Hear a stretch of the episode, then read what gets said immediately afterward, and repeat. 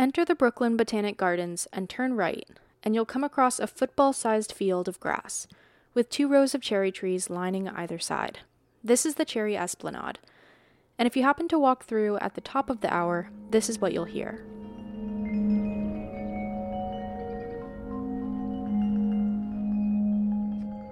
When Gabrielle walked into the garden at 10 o'clock this morning, she wasn't expecting to hear music, but she was pleasantly surprised. It was extremely meditative and tranquil, which is what like I need always, but it just felt peaceful. This sound installation was created to mark the anniversary of New York City's pandemic shutdown.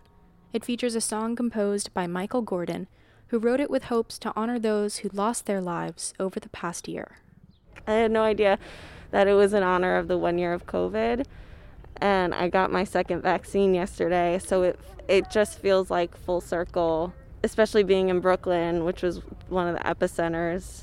You can feel the peace and also a little bit of melancholy. To understand a little bit more about the song itself, I spoke to percussionist Dave Cossin, who performed the piece. Dave recorded each of the seven vibraphone tracks, one by one, and then combined them. He says the piece has a rotating effect, waves of sound that build up and come down. And lots of different speeds of rhythms that sort of almost clash, but they don't. It kind of creates um, like a cascade of sound. Um, it's very water like to me.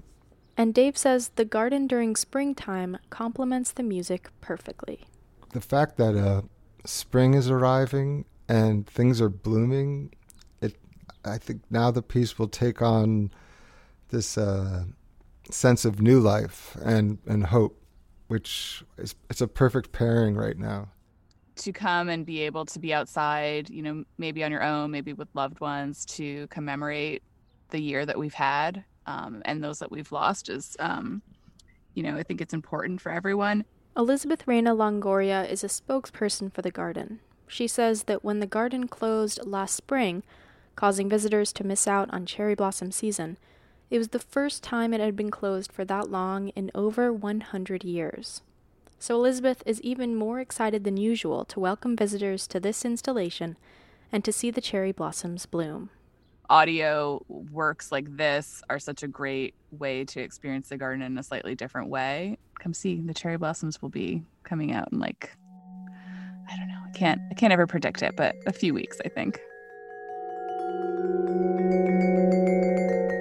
The installation will be up until May 9th. Lucy Suchak, Columbia Radio News.